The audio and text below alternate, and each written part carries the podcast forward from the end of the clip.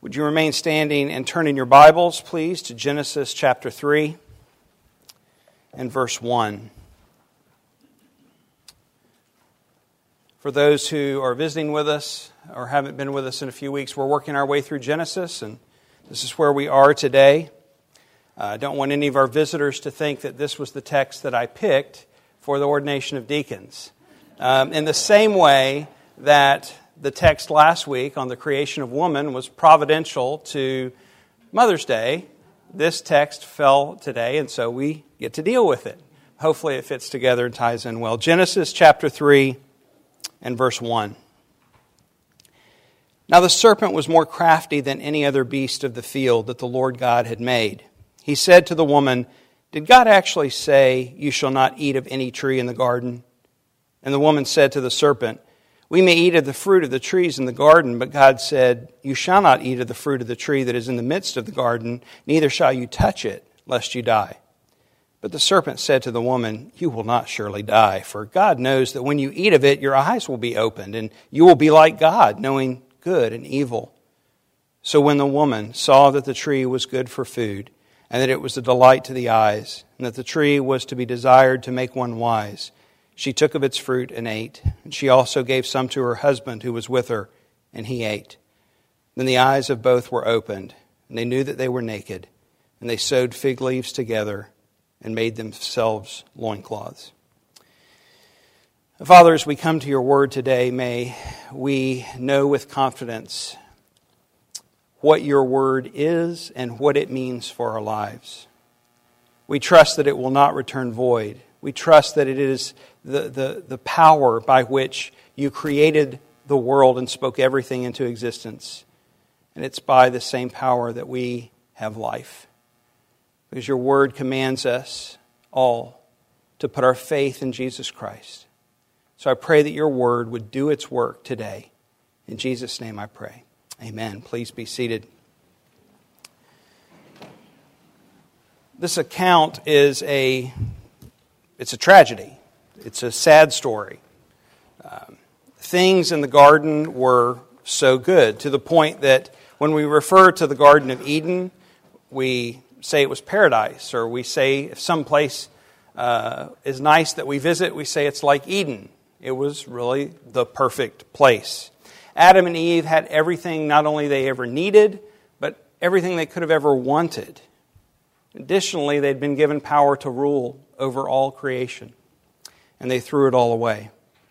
The fall is the point at which sin entered the world, and as a result, death came on the scene. Up to this point, there was no fear, no shame, no suffering, no sickness, no death.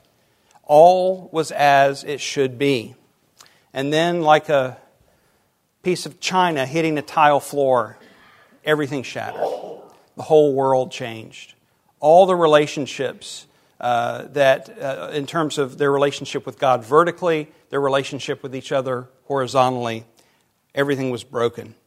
It is a sad story, but thankfully it's not the end of the story. Something greater than the sadness would come about. And this is what J.R. Tolkien captures in The Lord of the Rings when Sam realizes that Gandalf isn't dead and he asks him, Will everything sad become untrue? This is the hope of the redemption. Everything sad that we see in the Garden of Eden is coming, is becoming untrue. What our Redeemer is doing, has done, is doing, and will do, will make all the sadness that we read about in Genesis 3 untrue.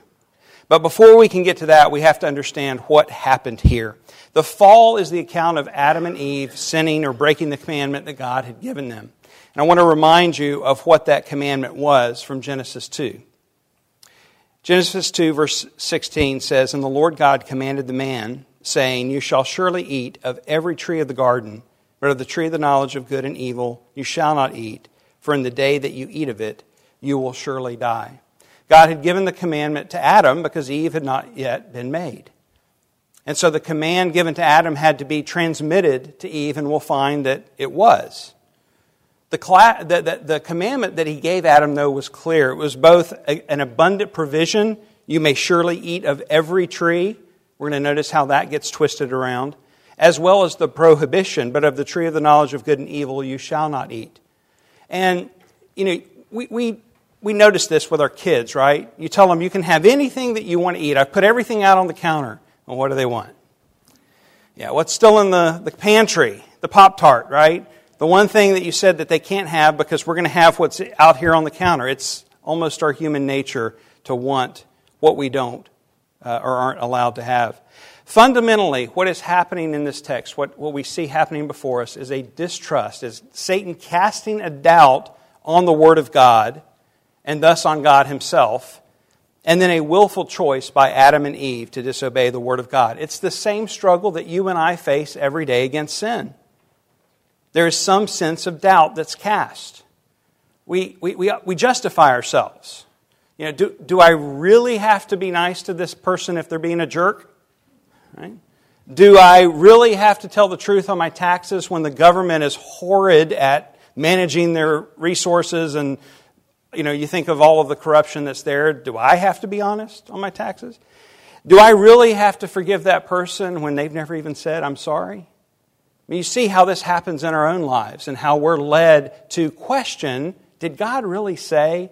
Is that what he really meant? Does this really apply to my life. And once the doubt is there, then we make the willful choice, and we often feel justified in what we're doing.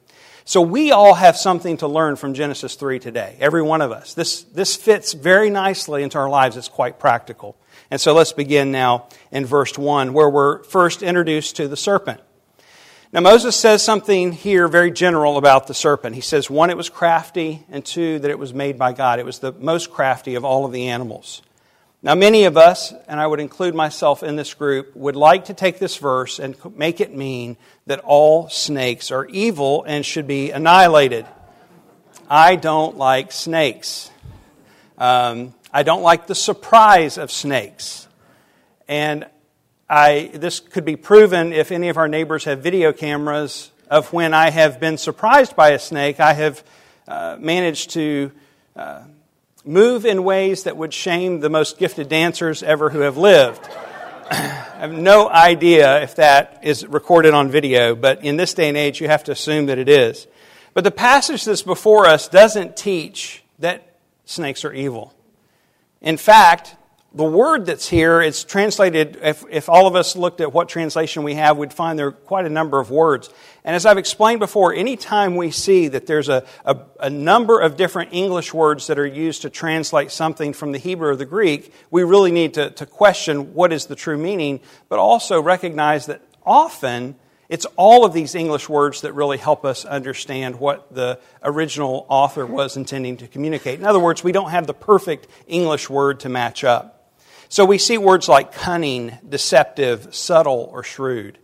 And I think that all of these kind of put together help us to understand that indeed the, the snake is crafty, it's subtle. Think of it. I mean, the snake is uh, typically silent, except for the rattlesnake, uh, and only then when it needs to warn you that you've entered into its presence. Snakes are typically silent. They are designed to blend in their surroundings.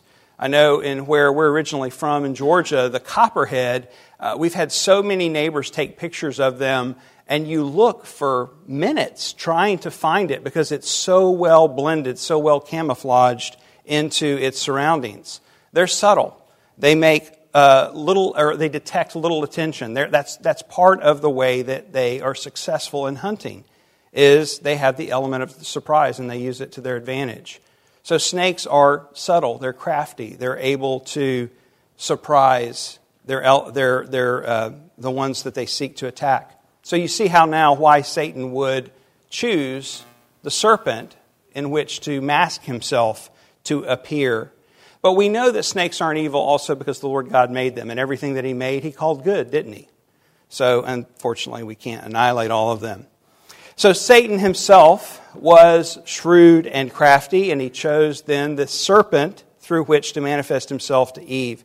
Now, the text here only refers to him as the serpent. It doesn't tell us that this is Satan. But we know from other passages of Scripture that this was Satan. Revelation 12 9 and, and 22 both refer to Satan as the ancient serpent. There are other passages in the New Testament that make this connection as well. Satan was a fallen angel. He was created by God, and he chose to rebel against God. And in this account, he is acting on his own, but was, is, and will always be under the sovereign dominion of God. That is both a comfort and stirs up many questions for us, doesn't it? It, it prompts us to think, what does this mean? So let, let me point out the positive on this. In this temptation, we see God's grace. Because God did not allow Satan to come as an angel of light or something that would have surprised Adam and Eve. We see grace in how he came as a serpent. Why? Well, Adam had already reviewed all of the animals. Remember that when he named them? He had already assessed them. And remember what his conclusion was there wasn't a helper suitable for him. There wasn't anyone he could relate to or interact with. There was no animal that had the gift of language. So, warning number one to them should have been the talking snake. Ding, ding, ding, bells should have been going off. He knew that none of them spoke. But secondly, all of the animals were under his and Eve's authority. So any animal that showed up on the scene and produce something new or some revelation that they hadn't heard before that was contrary to the Word of God should have been immediately rejected. They should have known better. In many ways, the attempts of Satan to deceive Eve were laughable. And yet, our father and mother fell. They sinned. Why? Because the allure of power, glory, and pleasure. Is that something we can relate to? Absolutely. Almost every sin comes to this and uh, to us in one or more of these categories. The allure of power, glory, and pleasure. And we've all fallen victim to temptations in this way, one way or another. We have all taken advantages of opportunities for ourselves to gain power or to gain pleasure or to, to gain glory, and we too have sinned. Another interesting thing about this, this passage is that we see that Adam was present. The whole discourse is between the serpent and Eve, and yet toward the end we see that Adam was present. So this reveals to us another tactic that Satan uses. He conquers and divides. Eve was not created when the command was given. And so Eve, in doubting God's word, was also doubting what her husband had transmitted to her, that they were not to eat of the tree. And as we'll see, there is some changing of what God actually said. And so it's important for us to remember this too in our own relationships that Satan loves to accuse, he loves to lie, he loves to conquer, and he loves to divide. He is the ultimate vandal. Like a lion, he is roaming, seeking whom he can devour. In verses 2 to 4, at the end of verse 1, rather, before we go into 2 to 4, we see that he says this question Did God actually say? This is really the question of every temptation that faces us. Did God really say? Or did God really mean by what he said this? It's the question before all of us.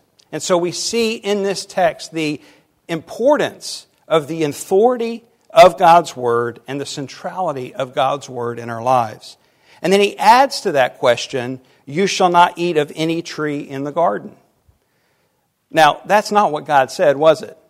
He didn't say, You shall not eat of any tree in the garden. In fact, he said the opposite. He said, You may eat of every tree of the garden except for the one tree. And the Lord God commanded the man, saying, You may surely eat of every tree of the garden, but of the tree of the knowledge of good and evil you shall not eat. Interesting, right? What Satan does here?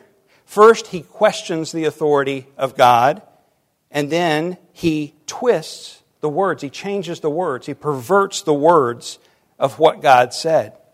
Know your enemy, know his tactics.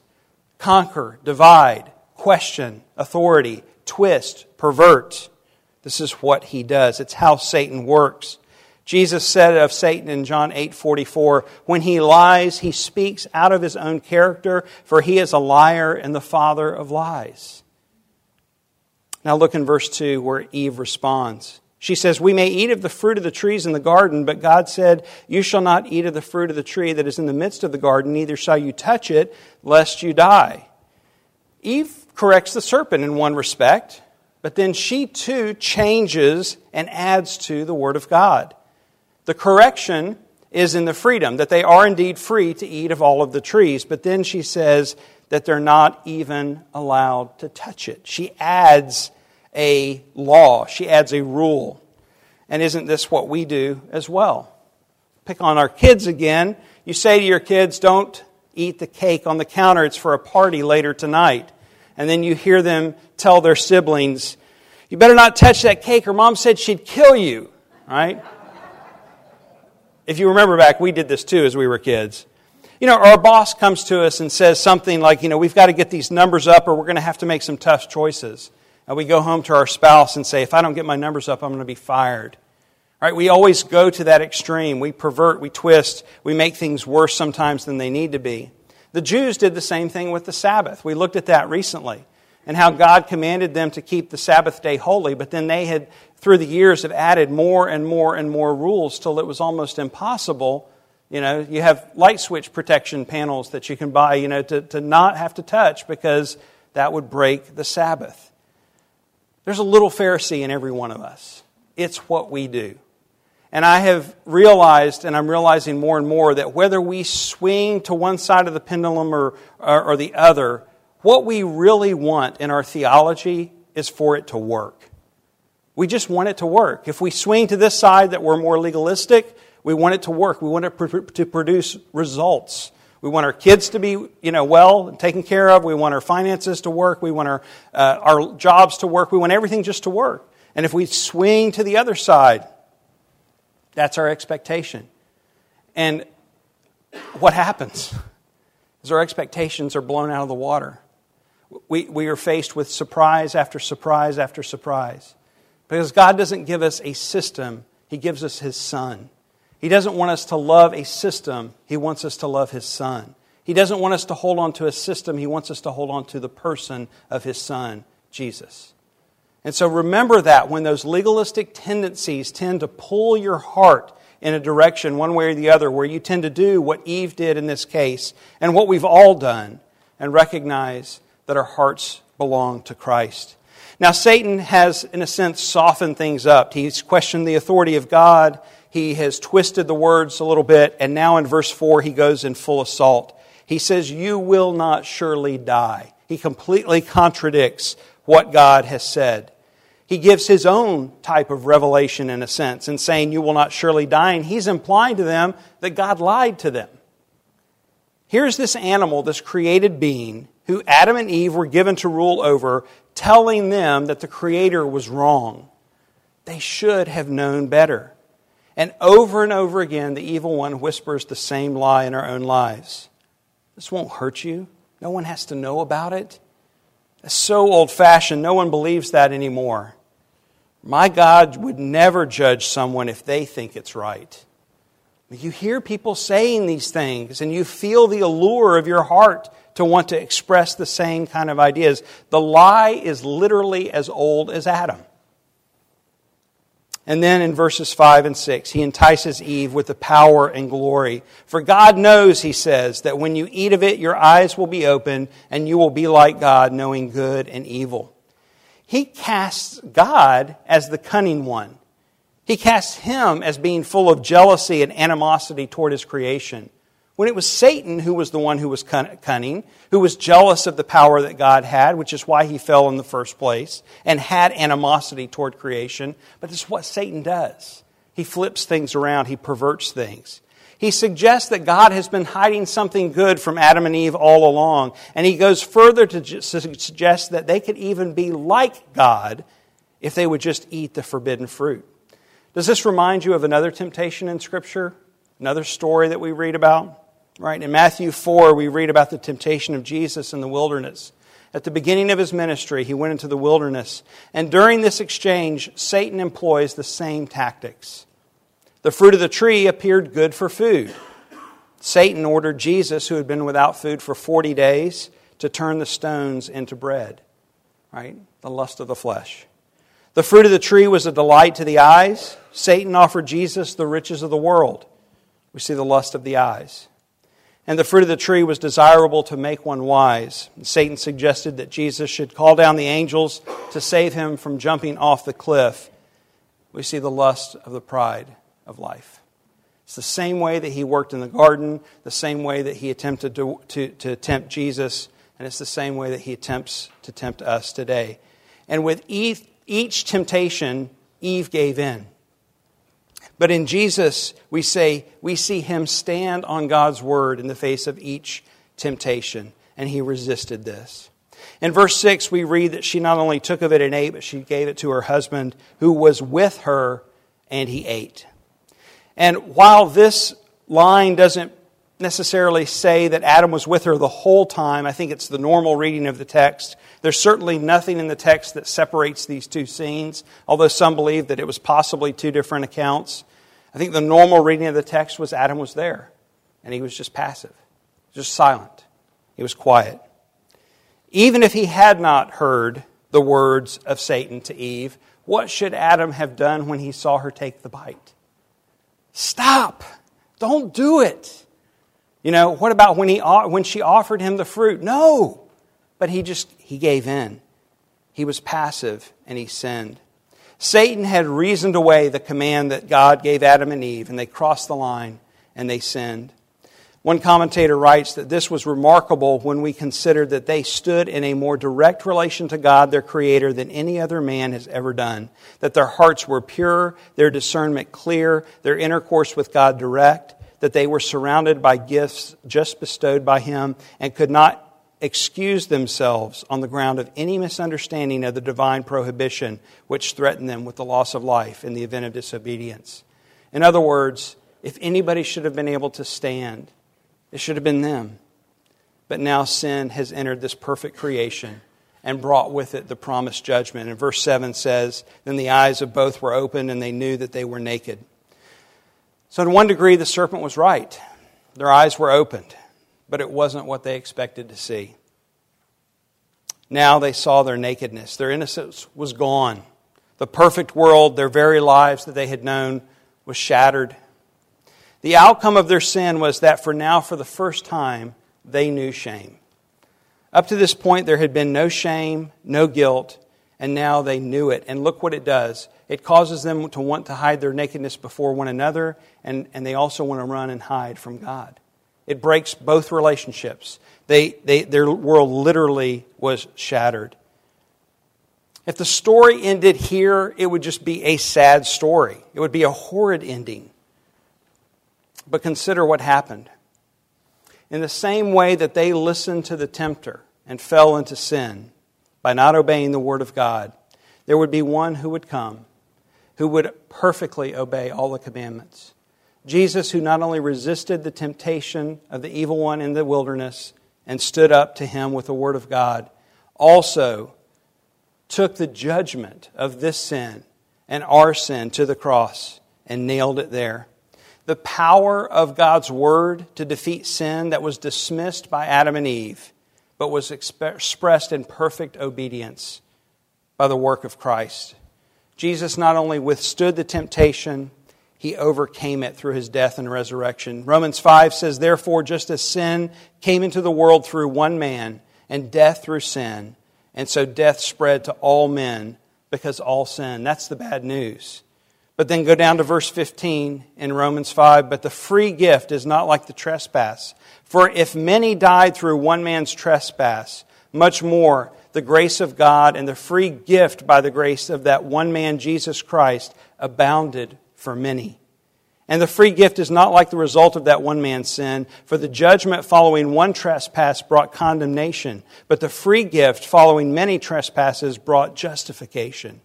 For if, because of one man's trespass, death reigned through that one man, much more will those who receive the abundance of grace and the free gift of righteousness reign in the life through the one man, Jesus Christ. The free gift of God's grace to us in the sacrifice of Jesus has overcome sin once and for all. And for us, it is only to receive this free gift by faith, putting our trust in Christ alone. We can be thankful to God that that stain of sin is gone. The, the mark of shame has been removed. The guilt has been taken care of. Our only hope is Jesus. May we rest in Him alone.